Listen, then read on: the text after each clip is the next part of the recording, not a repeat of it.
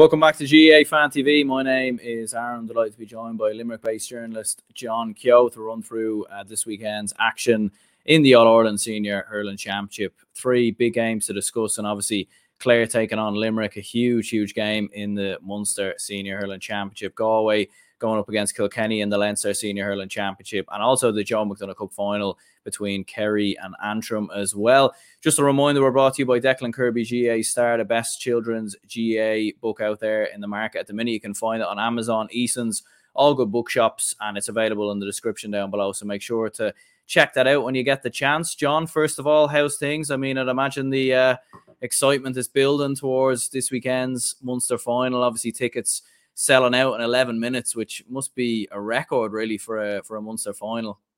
Yeah, the appetite is crazy down here at the moment, Aaron. Certainly, from a Limerick point of view, I know it's the same all around Clare as well. It isn't even building this week; it's been building since they met in the round robin, that epic encounter in in, in Ennis as well. Look, it, it's great. Weather's supposed to be good on Thurles Sunday. It's what we've all grown up with. You know, sunny days for provincial finals is what we all want. But yeah, the appetite is is crazy here. That that 11 minute sellout for the 10,000 tickets that went on sale. Look, I'm involved in my own GAA club now, and it's been crazy tickets wise, akin to an All Ireland, and it's just everyone wants a ticket to this game. And with 45,000, it's going to be a sellout, you know. And the tension is building definitely since Ennis, and it's but by Sunday it's going to be fever pitch for sure. Yeah, and you get the feeling really that this, I suppose, as a spectacle, really could probably be the biggest GAA game of the year so far. Anyways, you'd have to say so. Like across all codes. I mean, when you look at, I suppose, how well Clare have played this year, like they've obviously really upped their game. Limerick have obviously, you know, set the standard the last couple of years, and obviously, you know, bidding for four in a row will be the first time any counties won four in a row in the Munster Championship since Cork in the in the 1980s, and Clare obviously haven't won this themselves since '97. So um, you know, huge and obviously two big rivals. I think the first time you're playing each other in a Munster final since '95, so it really does feel like the stage is really set for, I suppose, two big historic counties and, and huge traditional rivals meeting in uh, Munster's biggest game of the year. Yeah, mass. It's it, it, it I can't describe how massive a game this is. You know, everyone has their in, in, in hurling and football, camogie, ladies football. We all have our local rivalries with the county next you there's just something different about Limerick Clare. I mean, maybe it's Limerick's success in the in the last few years. Clare had it in 2013, and Limerick would be very disappointed in the 90s not to have won a couple of All Irelands. Where Clare in the opposite years, Limerick lost two finals in 94, 96. Clare won 95, 97. You know, a lot of Clare people living in Limerick, a lot of liver, working and living in Limerick, Limerick people living and working in Clare. You know, that it, it just seems that bit you know, I mentioned fever pitch a while ago, but you mentioned tradition as well. It, it really, really is. You spoke about 95 and it was Clare's breakthrough year, really, under Ger Loughnane. Like, I even remember it, like that Davy Fitz free, you know, like that resulted in a goal that led Clare, you know, on that path. You, you have even bigger subplots, like for me as well. Paul Kinnerk is a very obvious one with Davy in 2013 as well, helping them win that All Ireland. You know, you've James Moran, a former Limerick hurler and brother of Niall, and Ollie Moran, you know, involved in Brian Lohan's backroom team. Brian Lohan was UL manager in the Fitzgibbon Cup for a few years, knows a lot of these Limerick lads. You know, there's so many subplots even before you even touch the field, you know, in the lead up. And obviously, you have the game that happened um, only a few weeks ago, earlier this month or last month now, in, in early May. And, you know, there, there was plenty going on off the ball, there was plenty going on on the ball and some outstanding hurling as well. And I expect more of the same on Sunday. Yeah, absolutely. And as as you mentioned there, like I mean, obviously some of the the big games between these two down the years, and you obviously mentioned, um, you know, ninety five that big Davy Fitz moment, and twenty thirteen, obviously when Clare got the breakthrough in uh, in twenty thirteen. I mean, is that a little nervous though as well for yourself? Like every time Clare seem to have had big moments in the All Ireland Senior Championship down the year, it tends to involve yourselves at some point. Like they, they do seem to have to beat yourselves. I mean, is that maybe Ori as well at some stage that like in, in some aspect it could be written for Clare once again? It look, it, John Kiely will be the first to admit his record against Clare since he's been in charge. You know, he's lost to them twice in championship. It's only themselves in Cork, I think, that have beaten Limerick twice during his tenure. So it was in, I think it was his first year. Clare beat them in Thurles, and then there was that massacre in 2018 when Limerick finished third and Clare just just beat Limerick up really in, in Ennis. Limerick have also had good a good recent record against Clare. They, they beat them in 2020. You know that doubled up as the league final during COVID, obviously, and everything. And you know they, they didn't have to beat them last year, and that rankers with Clare people as well. I think Limerick won All Ireland without beating us. Now, Limerick did beat everyone else, Páirc Kilkenny, and that, but you know, look, it just goes back to again rivalry. Clare, these players know each other so so well. You know, like again, I'll go back to Fitzgibbon Cup. So many of these players played together and against each other with LIT, now TUS Midwest, TUS Midwest, and UL. You know, so they know each other in and out. You know, and you you see that when when they come up, there just seems to be an added intensity. Whether that augurs back to history, Limerick certainly won't think so. You know, I remember John Kiely very clearly in 18 talking about these players make their own history and that's what we're out to do. And Limerick aren't burdened by anything like that. And I don't think this group of players gets burdened by anything. You know, you could say a poor enough league campaign by their standards. They may have been six weeks behind everyone else when it comes to the what teams were doing physically and hurling wise. But Limerick were still very disappointed with how that league ended up. Still, uh, like he may have got what he wanted out of the league, but you know, they, they still would have been like to have been the, the other side of the table rather than back back down the end. But look, look you know, Clare do may Clare's people certainly may think they've a hoodoo over Limerick, but I don't think it's going to concern Limerick going into this game. Yeah, Farney Fan TV was just saying here about the back door. If, I think if you're referring about the uh, football preview, that'll be out to, tomorrow, so stay tuned for that. But I suppose getting back to this game in, in terms of obviously both sides, I mean, what have you made of of Limerick in general this year? I suppose as a a big Limerick fan. I mean, obviously, as you said there, like during the, the league campaign, probably didn't go as according to plan. But I suppose at the same time, that was similar last year as well. Like you, you took a while to get going in the league and it didn't affect you at all. And obviously, as soon as the championship has come around, you, you seen yourselves obviously against Cork deliver a, a big win there. You got over Waterford and, and Tipperary as well. So, what have you made of, of Limerick's performances in general? And I suppose there's nothing to suggest anyway at this moment in time that the you know the, the Limerick steam train is, is going to slow down anytime soon. No, my own view is that they haven't hit anywhere near their where they can hit as of yet. Uh, at times against Cork and fits and starts against Cork, fits and starts against Waterford. last 10 minutes against Tip and, and Clare kind of didn't really let them play.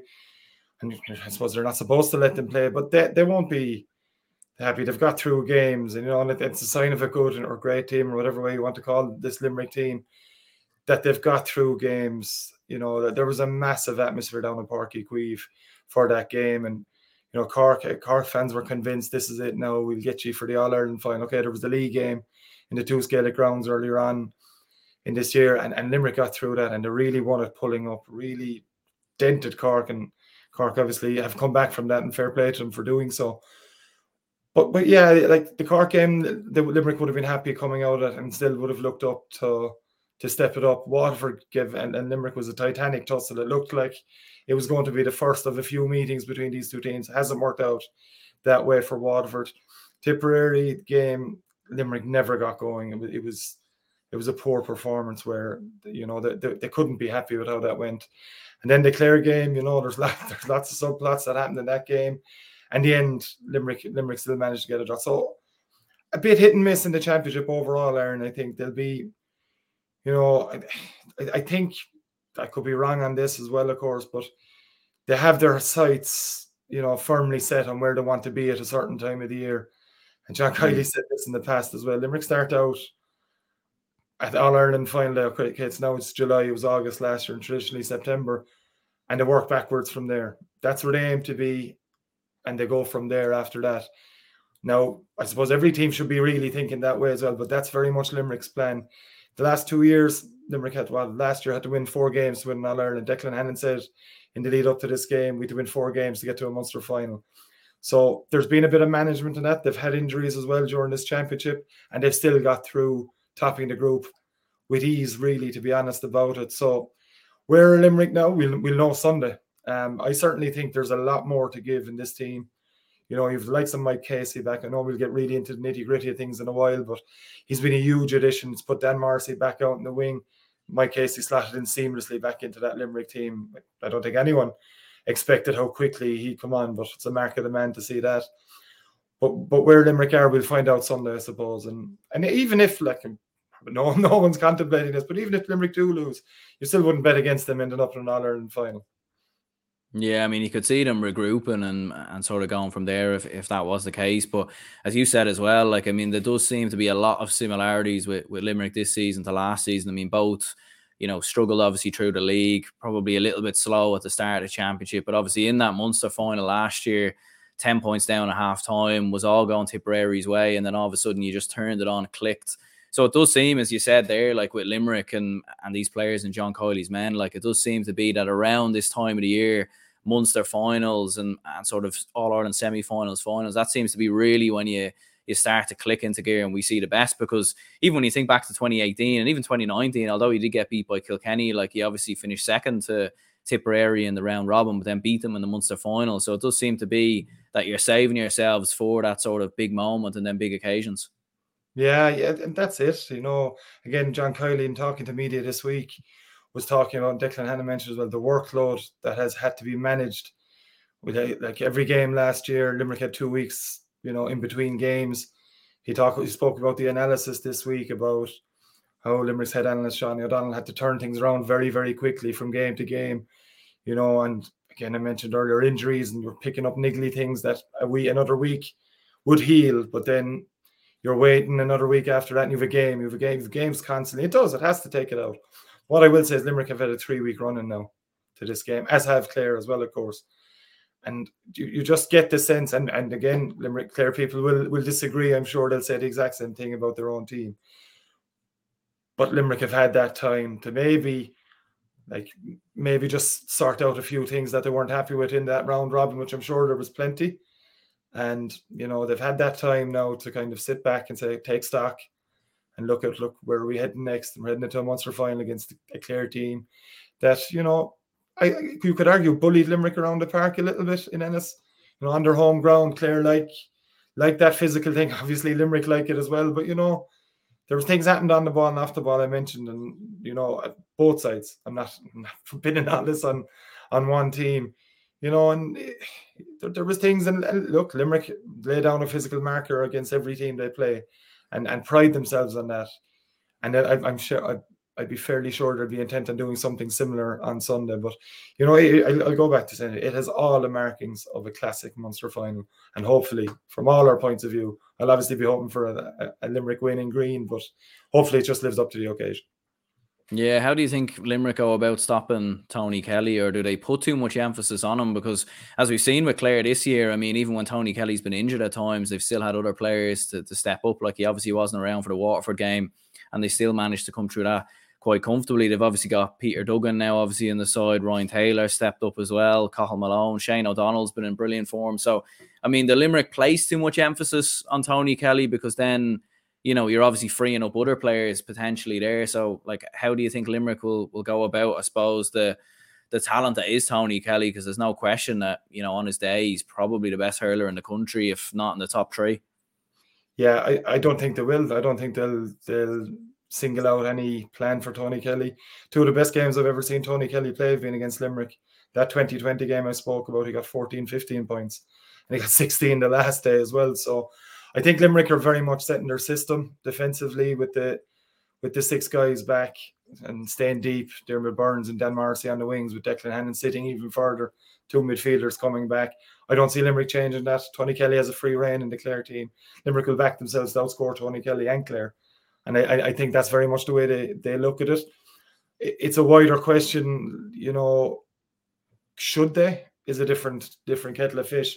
But I think if you take someone like Sean Finn, who's been the outstanding member of a full backline the last four or five years, you know, do you take him out of corner back to man mark someone and kind of you're opening up maybe something inside for Peter Duggan and Shane O'Donnell and Ryan Taylor, as you mentioned, having outstanding seasons today. Have been really huge additions. Certainly Duggan and having Duggan and O'Donnell back. But I think Limerick will just they'll go on to six, two midfielders sit deep. And if Tony scores, I, what I what I'd say on that is scored five points from play, which is great for any any player to get on any given day. But 11 frees as well on top, and I think that what what will annoy Limerick more is that yeah they do like I don't subscribe to this thing that at, at times Limerick are, are harshly refereed with certain decisions. I'll, I'll certainly back that up 100. percent But some of the stuff is silly with the free arm, and you know it's going to be blown up every time. They have to cut out fouls, simple fouls, fouls fouls. Look, we, we all watch every game. There's fouls and they're given, they're given. Sometimes sometimes they're necessary. But this, it's the silly fouls that are 40, 50 yards out that are easy frees. Like Kelly missed a few frees as well in the second half of that mm. game. You know, and you, you, you just, I, I, that's what I think Limerick will do anyway, is just that they're not going to change for anyone. And again, I'll go back to what John Kiely says after every press conference, after every game, when he's asked about opposition, he said, we just focus on ourselves. And I think that's going to be the case again on Sunday. Yeah, I was going to say that as well because obviously the the Gearóid Hegarty red card. I mean, it was awfully harsh. Obviously, like uh, I don't think anyone would would would disagree with that. But I mean, in general, this year maybe there has been some slight issues with Limerick, maybe with discipline at times, and maybe that's sort of been like if you were to point out weaknesses, it's very hard, obviously, to look at weaknesses in this Limerick side because they've obviously won, you know, three Munsters in a row, the last two All Irelands as well you know, uh, so when you're looking at really, you're kind of thinking like, what is the weaknesses? But could that maybe be a, a certain issue uh, at some point? Because uh, as you've seen with Hegarty obviously getting that red, like maybe that's something that's in the referee's mind, sort of going going into the game before. So you just don't know sometimes. No, you don't. Look, the the Gearóid Hegarty thing has been talked to death at this stage about does he do this? Is he too physical? I think teams have been looking for a while to target Gearóid ever since 2020 where he was hurler of the year and he, him and Tom Morrissey gave performances that year that you know if you kind of felt sorry for Tom at times that he'd had such a good season but Gearóid was just that little bit higher level. Um that red card you know I I can see how I've said that everyone's talked about it that around here and elsewhere as well. I'll, I'll never see how it's a red card. I mean the first this the one at the sideline ball okay you could argue Gearóid shouldn't have tried a quick one. He knew what he was doing you know, David McInerney knew what he was doing as well. McInerney was on a yellow. The only person who could possibly get a yellow card in that situation was David McInerney. Mm. Um, I've never seen, and I don't think I'll ever see since any player getting a yellow card for that. The second one, I, have kind of, I've flipped and flip flopped about, you know, with Aaron Fitzgerald. Look, we've all played games, we've all played sports, and you're involved in games, and you're looking for any edge you can possibly get. So if someone like Gearóid Hegarty flicks a hurley back at you, making contact or not, you're going to try and make the most of it, knowing he's on a yellow card. Do what you can for your team. Maybe get pilloried for that, you know. But but you know, like it is what it is. It was very harsh, and I mean, I think I wasn't at, I wasn't in Ennistat day, but I was watching telly, and you, you see the referee going over to the linesman. Linesman's kind of shaking his head, not knowing. You know, I don't think there's anything in it. Maybe is that what he said? Maybe that's not what he said referee goes in to check with his umpires. They have a kind of similar face. Um, I think I look, I could be wrong. The column nines ask, was it a strike? The umpire kind of shrugged, shrugged his shoulders, you know, and the referee still comes out with a second yellow. So I mean, I, I can't like the, certainly that game against Clare. I thought there was a lot of poor refereeing decision that went against Limerick. In general, throughout games this year, I don't, I, I don't subscribe to that. I think they've been a little bit clumsy in the tackle at times. But certainly, like I could point to incidents about Sean Finn clearly being fouled, led to a t- clear point.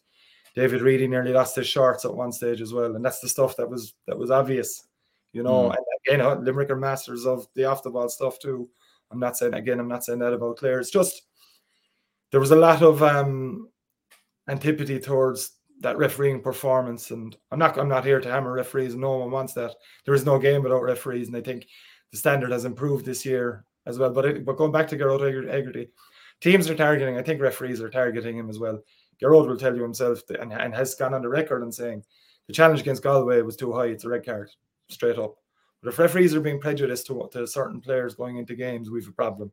We've a very big problem in GAA if that's the case, because you take every every issue on its merit, no matter what the player. I think you could be seeing something similar with Austin Gleeson and Waterford you don't want like Sebastian Gleeson, Gearóid Hegarty questioning their future in games. Not saying that's happening, but you know, for very little, and, and, and go far as Ian Galvin with Clare earlier in the year as well.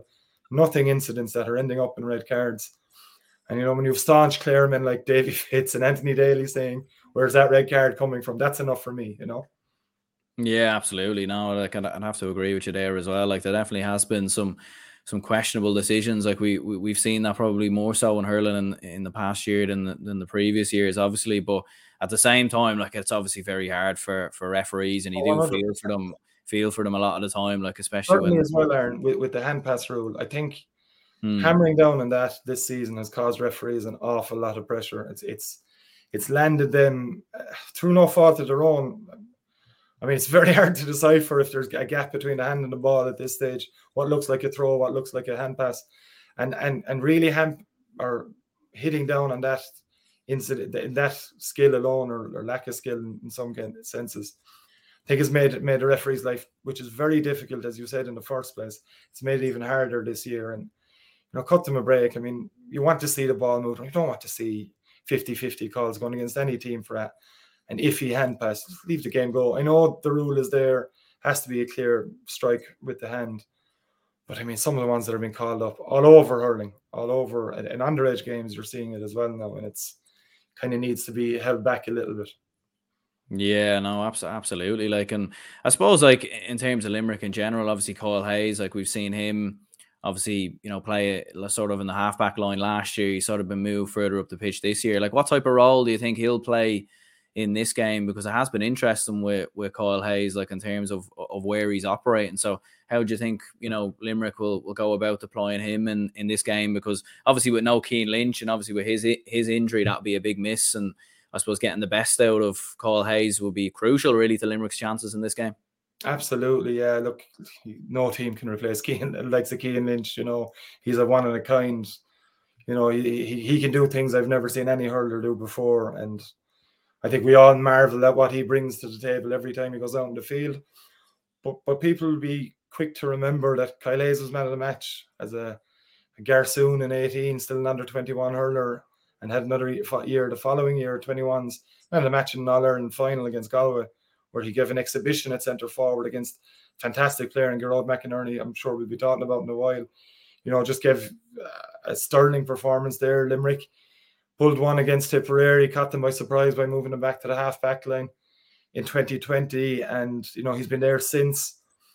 Like John Kiely said after the after the Cork game, that it's something they've been working on training for for a number of months not that we saw it, and I know for, for a fact it wasn't done in challenge games behind closed doors either. So I think that there was a bit of paranoia going on that Limerick were being watched, that they weren't trying that. Look, Kyle's a very versatile hurler. To answer your question, I think he'd be around the half forward line. I think you could have a half forward line of Tom Morrissey, Gearóid Hegarty, and, and Kyle at centre uh, on Sunday. Limerick also have the option of leaving him inside, which they did against Clare. And he got that goal against Clare very early on. So Kyle's going to be a handful no matter where he is. They have that option if, if Cathal O'Neill is, could be back to fitness as well after his ankle issue. Um, the last day as well that saw him miss the Clare, the Clare game. And Cathal is, you know, for a guy, okay, he was on the panel and on the bench more often than not last season throughout the All Ireland campaign. But every time he's been introduced this year, he's really shown that there's a talent there that we've seen at an underage level that that can maybe hit the heights that we all expect him to do at some stage at senior level. So they could throw Cathal in centre forward like they did when Cian came off injured against Waterford. And Cathal had a fantastic game when he came on that day as well. Limerick didn't really miss Cian against Waterford, which shows you how well Cathal did in that position. That's more a natural position for Cathal than we'll say inside the full forward line. You also have Graeme Mulcahy as well. So Limerick could end up with a full forward line Kyle Hayes, Seamus Flanagan, and Aaron Gillane. And if that's the case, you know, I'd be worried for that Clare full back line because shit, that trio on their day could could could dismantle any team. But I do think hmm. you could see Cathal O'Neill maybe start in the corner, make his way out, and leave Flanagan and Gillane inside. But it's all guesswork from our point of view. But I do think Kyle will end up at centre forward. Yeah, and I don't think Gillane started in the in the last game versus Clare as well. So I mean, and, and that's the thing about Limerick. Like for a lot of the injuries that they've had and, and problems that they have, it probably hasn't been spoken about enough because you've still come through the Munster Championship or come through the round robin fairly comfortably in the end. But I suppose ultimately, obviously, you're going to back Limerick to, to get the victory. But how do you think the game is is going to go? How do you think it's going to pan out? And and I suppose, I suppose, how much are Limerick going to win by? I'm not going to say that anyway for sure, Aaron. I'm not going to pin my head on that.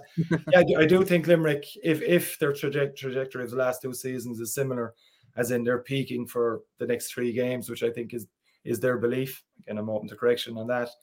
Um, I, I, I I'm going to back Limerick 100 percent because if Limerick play well, I don't think there's a team in the country can touch them. And I, and I, that's not being disparaging to other counties. It's just how good Limerick are right now.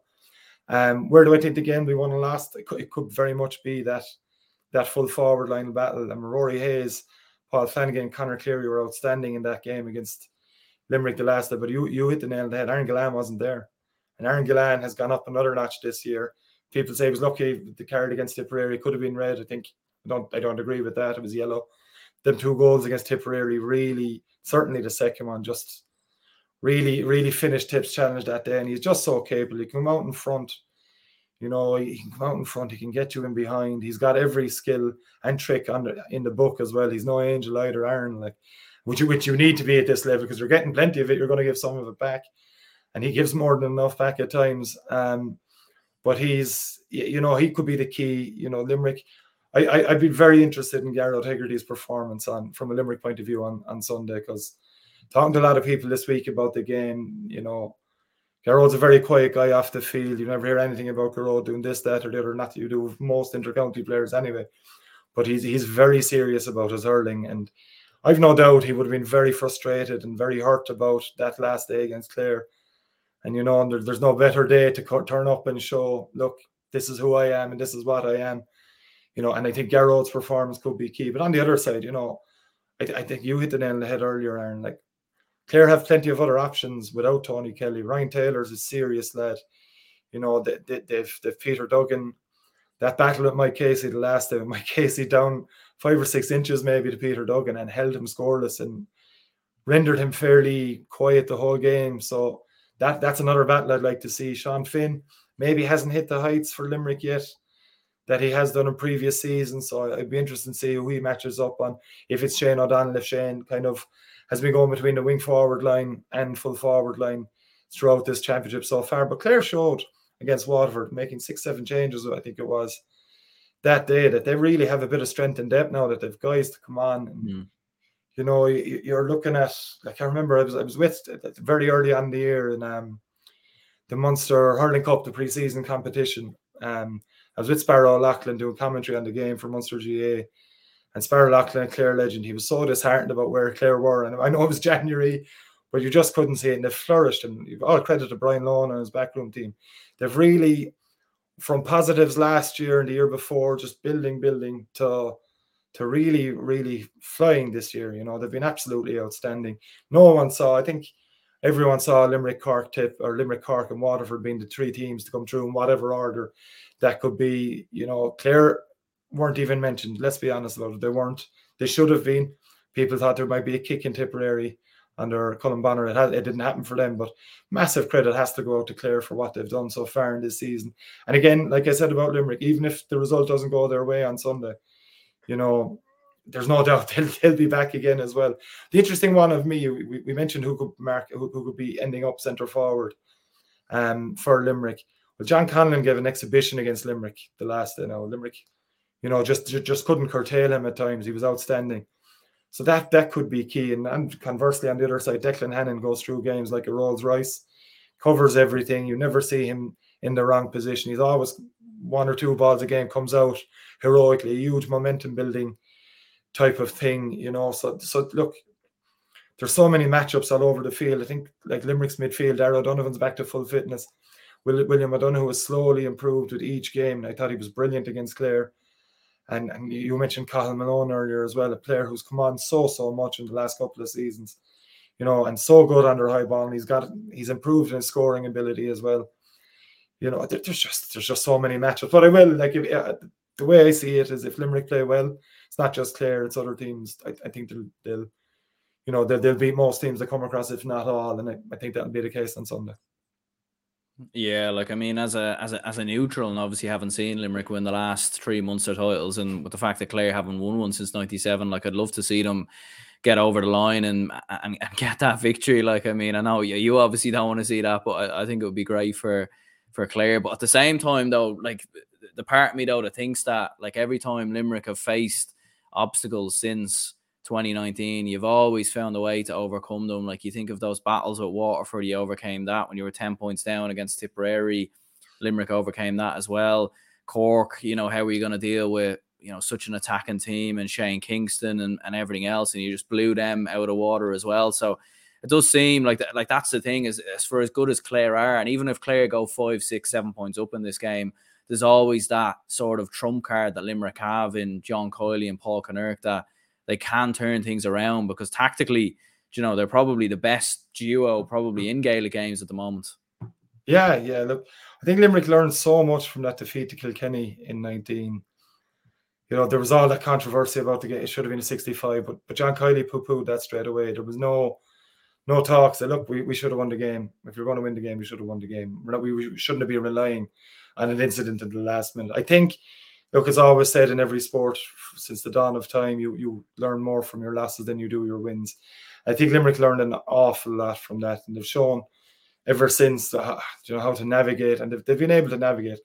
Just an interesting point on that on that Tipperary Munster final last year. It was sweltering heat. It was 30 degree heat, and off the pitch, uh, on the pitch in Páirc Uí Chaoimh, I'd say it was a lot hotter. And Tip maybe you know didn't didn't perform the second half. They weren't allowed to perform the second half. But in that first half, it was Cian Lynch was kind of getting Limerick out of holes. He was the man for the to eh, Nicky Quaid was forced to go along, and he was keen. He was aiming for Limerick. Don't have that option on Sunday, and you know, like like naturally, you go to your best player when the, when the chips are down. So that that could be an interesting way of it as well. But but you've hit the nail on the head, I think, as well. That every time there's been an obstacle in this Limerick team's way since 2018, outside of that game against Kilkenny, and ever since that game, you know, they, have, they haven't lost the championship game since then. You know, and that there's a lot to be said for for the changes that Paul Kinnerk and John Kiely make, be it only in tempo, in trying to get the tempo up, and that's that's what was said in in in at halftime in that game last year against Tipperary you know, just get tighter on your men, number one. I'm sure there was other things said, but that was what was said after the game or released to us after the game that just need tempo needed to be better. They got the early goal, and sure we all know what happened from there. But you know, I, I, it just seems to be that they always seem to have an answer, and not every team has that answer. We're going to talk about the Leinster final as well, and you're looking at two teams, Kilkenny and and Galway, that you know there's questions still about. Is there questions still about this Limerick team? I don't think so. The questions are probably towards Clare, and that's not me being a Limerick man piling pressure back on Clare. But we know Limerick can perform in a Munster final. This Limerick team certainly. This Clare team, we haven't seen them in a Munster final, you know, since that, since ninety or win one since ninety seven. You know, ninety five is the last time they beat Limerick in a in in a, in a final of this of this kind of standard. Obviously, obviously the nineties. 95 there was no backdoor so it was be all and end all but the questions are on Clare. You know, they are a young coming team under Brian Lohan. He's got another three years and correctly so, given the job he did in his first two. Um, but I think you know we'll we'll see what both sides not what both sides are made of. That's probably simplifying it. But we'll see where Clare are and Limerick are on on Sunday. I think if Clare win, it gives them huge momentum going into an All Ireland semi final. Limerick won't be too pushed. Maybe maybe the long longer road has it suited them in eighteen and it gave them momentum the whole way through. The opposite side, if Clare do lose, could it be that little dig at them, you know, that that just upsets the rhythm of uh, of their All Ireland charge? And there's no question, Clare think they can win an All Ireland, you know, and and and that this is the shortest route to an All Ireland is through the winning your provincial championship. So, look, I, I said it already, and it's just set up on every level to be a cracking contest. And I just hope it lives up to the hype with just the Limerick win. Yeah, absolutely. I think it's going to be a, a very, very exciting game indeed. And I think for the fans that are going, like, very, very lucky because I think they're going to be in for one hell of an atmosphere. Like, we've seen the atmosphere Limerick fans have generated down the years, same with Clare as well. So I think it's going to be a very, very exciting game indeed. You mentioned obviously the Leinster final there, Galway against Kilkenny on Saturday evening at Croke Park you know, an interesting one. This one as well. I mean, you've Henry or you or you have Shefflin versus Cody part two after the the handshake. I mean, like personally, I don't really think there was too much in the handshake. I, I kind of just think the media kind of blew it over a little bit just to try make a, a, bit of a story out of it because I don't know, we, we, we love these kind of stories a lot of the time. Um, but nonetheless, like in terms of the game itself, like it is very fascinating and it is going to be interesting to see, you know, if Henry Shefflin can get one over I suppose, his old manager, you know, the, the master against the apprentice in many ways. Yeah, again, we're talking about the Munster final being a fascinating thing. I'm really looking forward to this Leinster final. Really think there's again, I mentioned with Limerick there, there's so many subplots. The obvious subplot here is is Henry and um, and Brian Cody. You know, I'm like you. I thought it was a storm, a big storm in a very little teacup. You know what? What do you want from people after a game? You know, Cody was gutted. They'd just been pipped at the post by a point, a controversial enough free as well. So I'm sure he wasn't in the best of humor, and Henry's been through a, horrific situation with his family this year and probably wanted to get out of there. Wouldn't have been an easy experience for him managing a team against his own county, a county, you know, that glorifies him, you know, and rightly so. I mean, for me, he's he's the greatest hurler I've ever seen up close. You know, I know we've had so many great hurlers over the years, and I'm not going to start mentioning names. But for me, like Henry, and, and for him to be coaching a team that isn't Kilkenny, and for that to be against Kilkenny as well, must have been a fairly emotional thing with everything else that's happened. And you know, we won't we won't dwell on that. But yeah, but on the field, you know, I think it's set up. I mean, the Leinster Championship. A lot of people you hear talking about Leinster and Munster now the intensity is more in Munster. I, I, I don't buy that. Certainly not with these two teams. Just in the Leinster Championship as a whole, look, you, you've you've two three teams that finished on six points as well. So it was very very tight between Wexford, mm. Dublin, and Kilkenny. You know, and there's no scoring difference really that got Kilkenny into the final ahead of Wexford. You got to give massive credit to Darragh Egan and Wexford for recovering enough to come out with that win over Kilkenny. But where does that leave Kilkenny going into this final? There's no there's no game that Brian Cody sends a team out to go half-assed and, and not perform. And it looked for a long time that game, game the Kilkenny were cruising.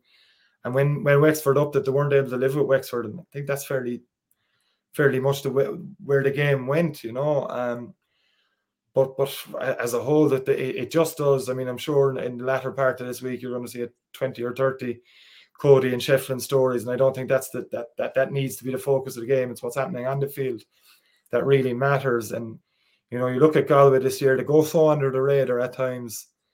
You know, Henry's done a very good job. I saw them against Limerick in the league, and obviously Gearóid was sent off, and we, we've spoken about that as well. I was massively impressed by Galway in that game. They were just very slick, very, just very quick on the ball, very instinctive hurling, but at the same time sticking to their their their plans and processes and doing it very well at the time. I mean, you know, we, we talk about Conor Whelan, Conor Conor Cooney, Gearóid McInerney they've been outstanding in central positions for Galway. Even Whelan coming back from that hamstring injury, coming back so fast, has been a huge fillip for them. You've also had Fintan Burke have an outstanding season, but you can't have a sideline cut in the ha- in your own half now, like, given against you because Fintan Burke is capable. Seems to be him and Austin Gleeson have taken it to a new level again this year with sideline cuts, and then you've you, have you have Pádraic and Cathal Mannion backing things up as well, and they've had some outstanding youngsters perform. Brian Concannon, Tom Monaghan in midfield he's worked three or four points every game. And back in defence, Darren Morrissey has really given an exhibition of corner back play throughout. So I mean, like there, there isn't a lot talked about Galway. I just don't get it. I mean, they, again, they've gone in through the ra- under the radar a little bit coming into this game. They drew with Wexford first out. Again, should have again they should have won, but they beat Westmeath comfortably, beat Kilkenny by a point, hammered Laois and beat Dublin by six, seven points as well. And you know, for me, Galway are, are, are, strong favourites going into this game, which probably suits Kilkenny down to the ground. I think the bookies have it fairly even, Stephen. But no, I've been mightily impressed with Galway throughout this season. Um, just you know, whether Henry has just solidified things. Of course, you have to mention as well that they're without Joe Canning, who's been their talisman for so long, for so way too long from Galway's point of view. And it did take it did take Joe retiring for guys to step up, and Conor Cooney is one that you know, it's just no fuss. He goes back 100 yards and taps a free over the bar. That's what I describe it as because that's what it seems to be for him. It's a very fluid strike the way he hits the ball. And as I mentioned, they've also Daithí Burke as well in the full back line. You don't get a better full back to Daithí Burke. So they're so strong up to that spine and they've improved with the likes of Tom Monaghan in there as well. They've Evan Niland to come off the bench as well, maybe. I'm not sure what his situation is in and about that team, who's, who's another outstanding talent. So you know, you look at Galway, and then of course you look at Kilkenny. You're, you're going to be looking at TJ Reid, Eoin Murphy. That save against you know last time out against against Wexford was just you know ridiculous. Again, Paddy Deegan had a decent year at centre back, and there's also been a resurgence of Walter Walsh as well. You know, he's looked very dangerous the last couple of games. And obviously, you have to talk about Adrian Mully, Mullen, sorry, and Eoin Cody. Mullen probably hasn't hit the heights since that cruciate yet. Um, from where he was in 19. He's just slowly getting back there, which is understandable. You know, he's still very, very young. I think he's only 22, maybe 23. Um, Eoin Cody, as I mentioned, another Ballyhale Shamrocks man, which again brings back that subplot between maybe even just Ballyhale and Henry against each other more so than Cody. And one guy who's really stood out for Kilkenny this year and has been a, a great discovery has been Cian Kenny. really, really workhorse of a player, but able to create as well. And there's just so many, there's so much talent, you know, available for this game. And you look at Kilkenny's game, Kilkenny's season, three wins and two losses. Those losses to Galway and Wexford, I'm sure will have smarted or left Brian Cody smarting. You know, they, they, they had handy wins then against Dublin, Laois, and Westmeath, and you just wonder with Kilkenny, and this it's a different Kilkenny, obviously, with Brian still in, in there. Where's the consistency? And that's the question with Galway as well. Can Galway just rise? That we talked about that with Limerick, incrementally improving every game. And that's where Galway, I think, need to be. Where Kilkenny, it's a bit of a mixed bag so far this season. But you know, again, it's anyone's call. Yeah, it's a it's a strange one, all right, with Kilkenny, like you like you mentioned there. I mean, like a lot of people I've spoke to still fancy Kilkenny, even though the fact they lost to Galway, lost obviously a home to, to Wexford as well. So I mean, it's a strange one with them. Like they, they clearly do have some of the best hurlers in the country, probably the you know arguably the, the best manager in GAA history. And you know you wouldn't be surprised if they were to come through this game, but at the same time, like it's been a weird season for them, hasn't it? Because they've had it's just been very mixed, and although they've had some good moments and, and bad moments, it's hard. It's a hard one to really judge them going into this Leinster final. Yeah, I, am mentioning it, it's consistency, and you just don't know what you're going to get from Kilkenny right now. Yeah, the comfortably dispatched the teams you would expect them to comfortably dispatch, and the, you, you thought the Dublin performance was okay. Here you go, this is this Kilkenny team. Then they go to lose to Wexford so it's, it's just very hard to know. I think certainly in the forwards, you've had Alan Murphy playing midfield as well. They've they've like reshaped their midfield a bit, one in, one out every game. It seems to be, um, with you know, with like Cillian Buckley there thereabouts as well. And and there's just it just just doesn't seem to be consistent performances every game. TJ even hasn't it, and TJ is 34 years of age now. You can't be expecting TJ to be the player he was three four years ago. It's just not going to happen. But he's still vital to that Kilkenny team um, you you you have like I mentioned, Eoin Cody, they have forwards coming out. You know, their their backside really. They just seem to have them every which way, and the Walshes as well with Walter and you know, and and Tommy Walsh's brother, first name escapes me, Pádraig Walsh.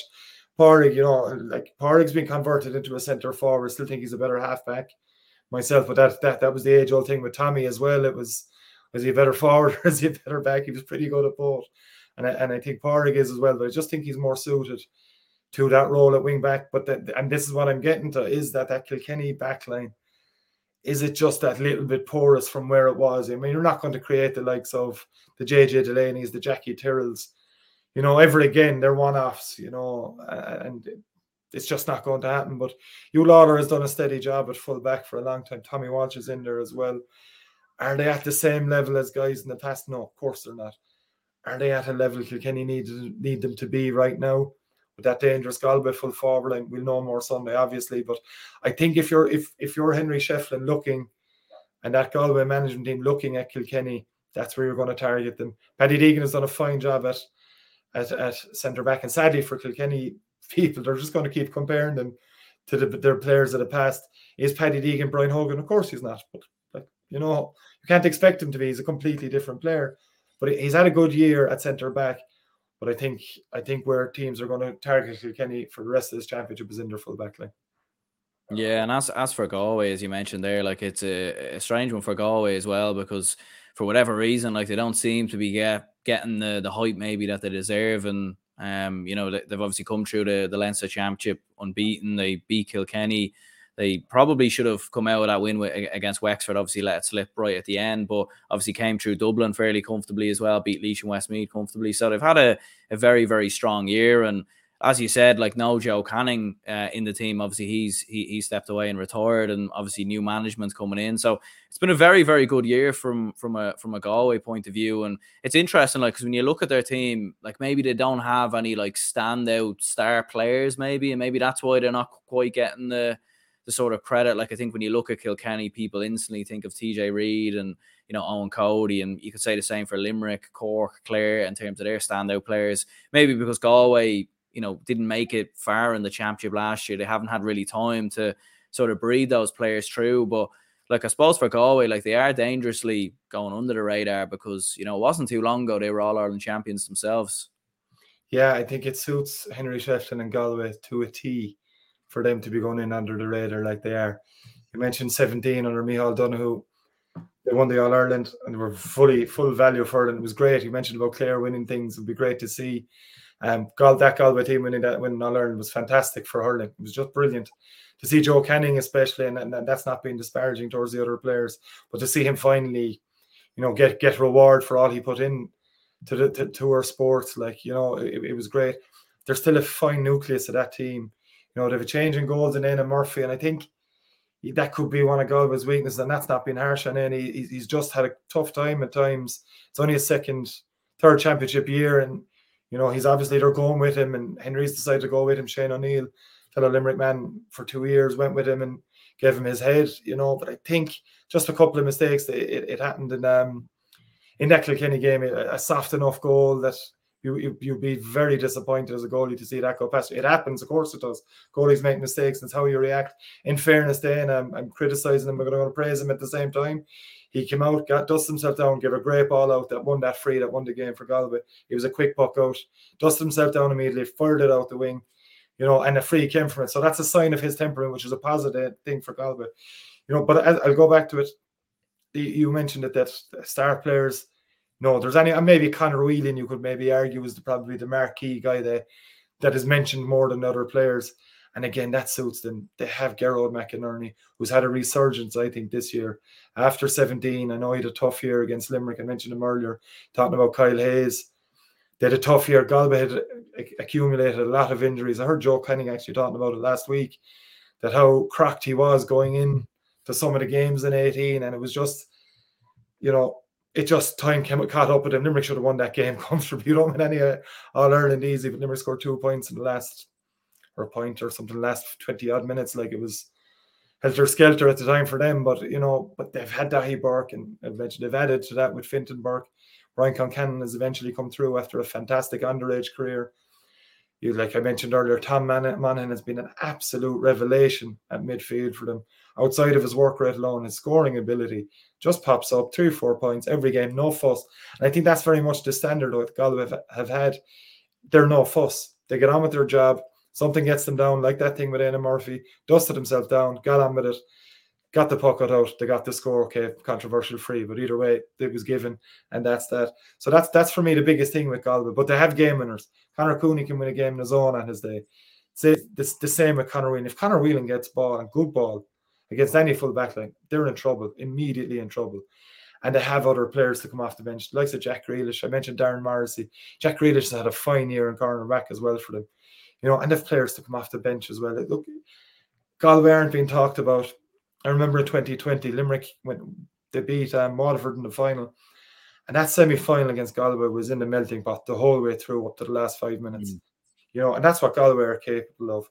They, they don't have Joe Canning. It may work conversely for them in the fact that, okay, there's no Joe to rely on. I have to stand up. You have to stand up. We all have to stand up. And that, you know, could be a huge thing for what for Galway, sorry, going forward. You know, let alone this season, which they, to me they've just been really impressive. And that's that's all I can say about them.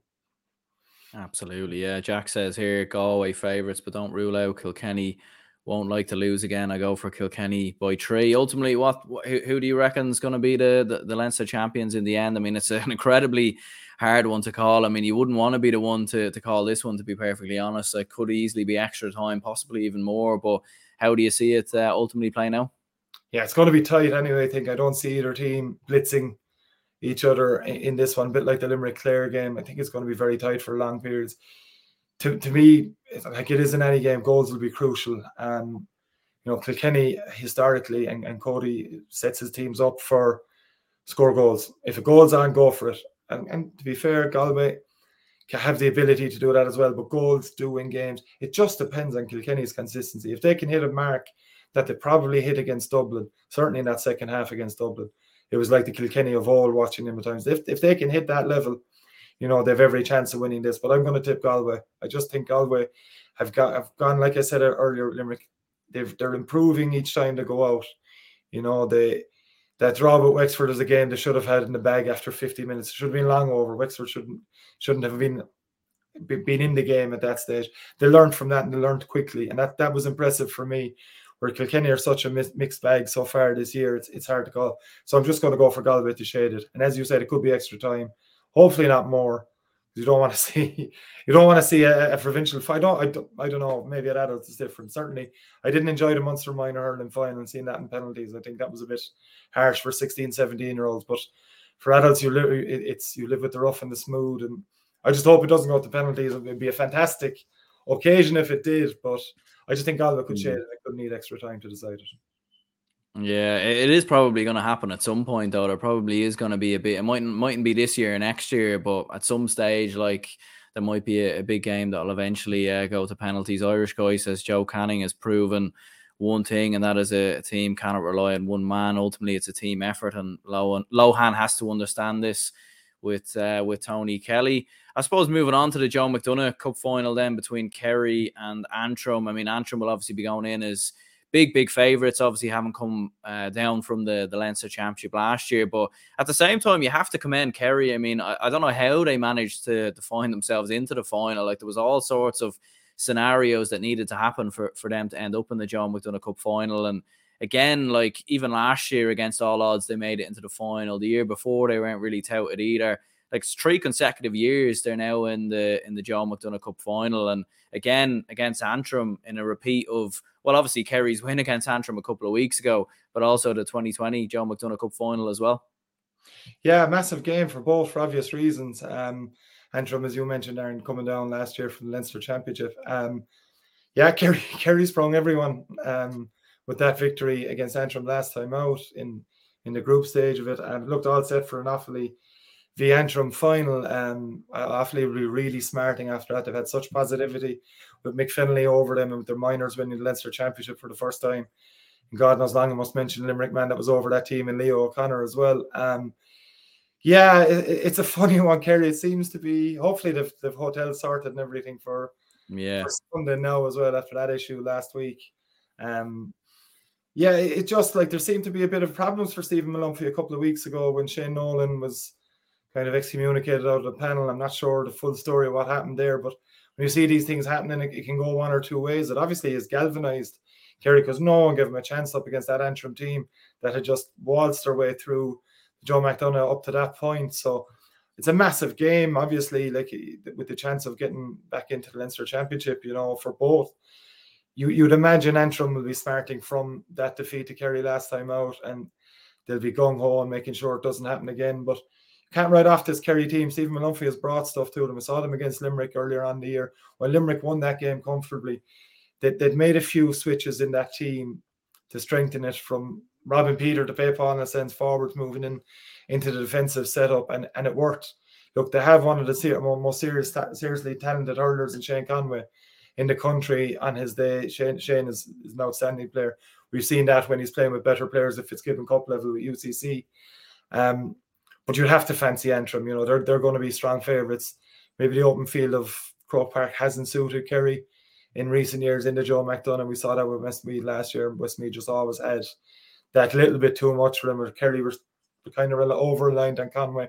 They also had the Nolans who were very impressive hurlers as well.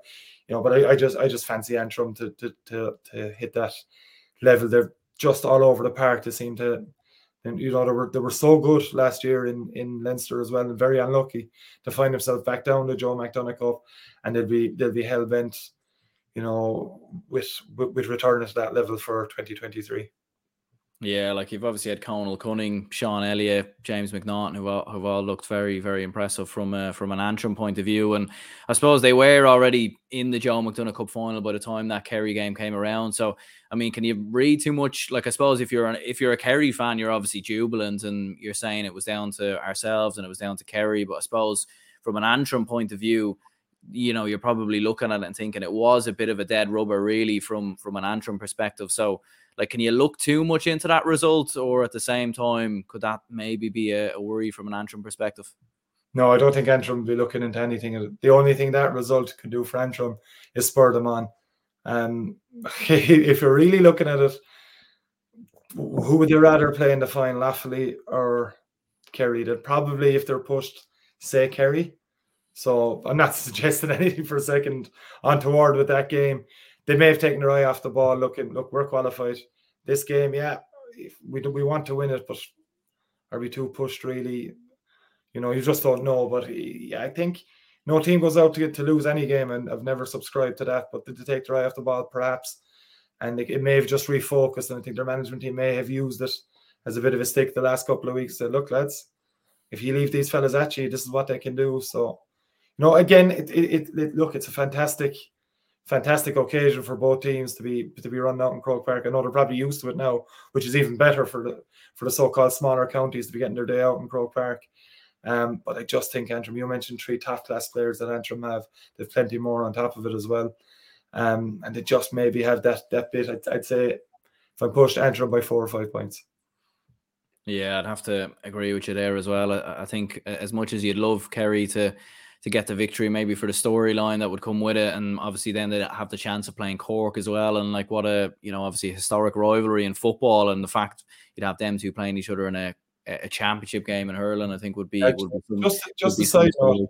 Just a side on that, Aaron. Is, is this the case mm. where Kerry, if they do, they have to beat Laois, but Antrim go straight up?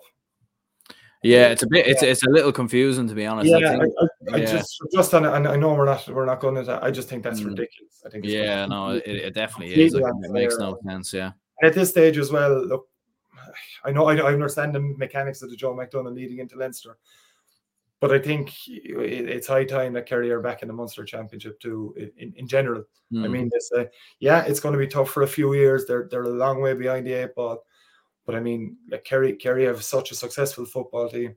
They have a beautiful small pocket of clubs in North Kerry that are hurling mad, likes of Eamon Fitzmaurice and Paul Galvin over there, outstanding football people.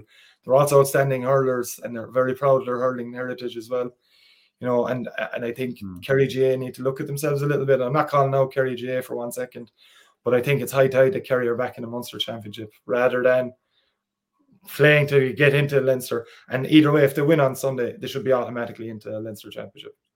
Absolutely, yeah, and they should even probably even go into the Munster Championship. Like I don't even know why they couldn't you know, even just put the six, you know, you've obviously got six teams in in Leinster at the minute. You can have six in Munster next year, five in Leinster, Laois go down you know, you could you could at least do it that way. You know, I know you'd say, well, Kerry are most likely going to be on the receiving end of hammerings every week, and the relegation would almost be written before it even starts. But at the same time, you have to give these teams the chance to at least compete because if you're going to take away that chance to compete, then sure, you know, it's, it's a very pessimistic way of looking at it. To be to be no point competing at all, you know. Yeah, you, you look how far Westmeath have come in two seasons.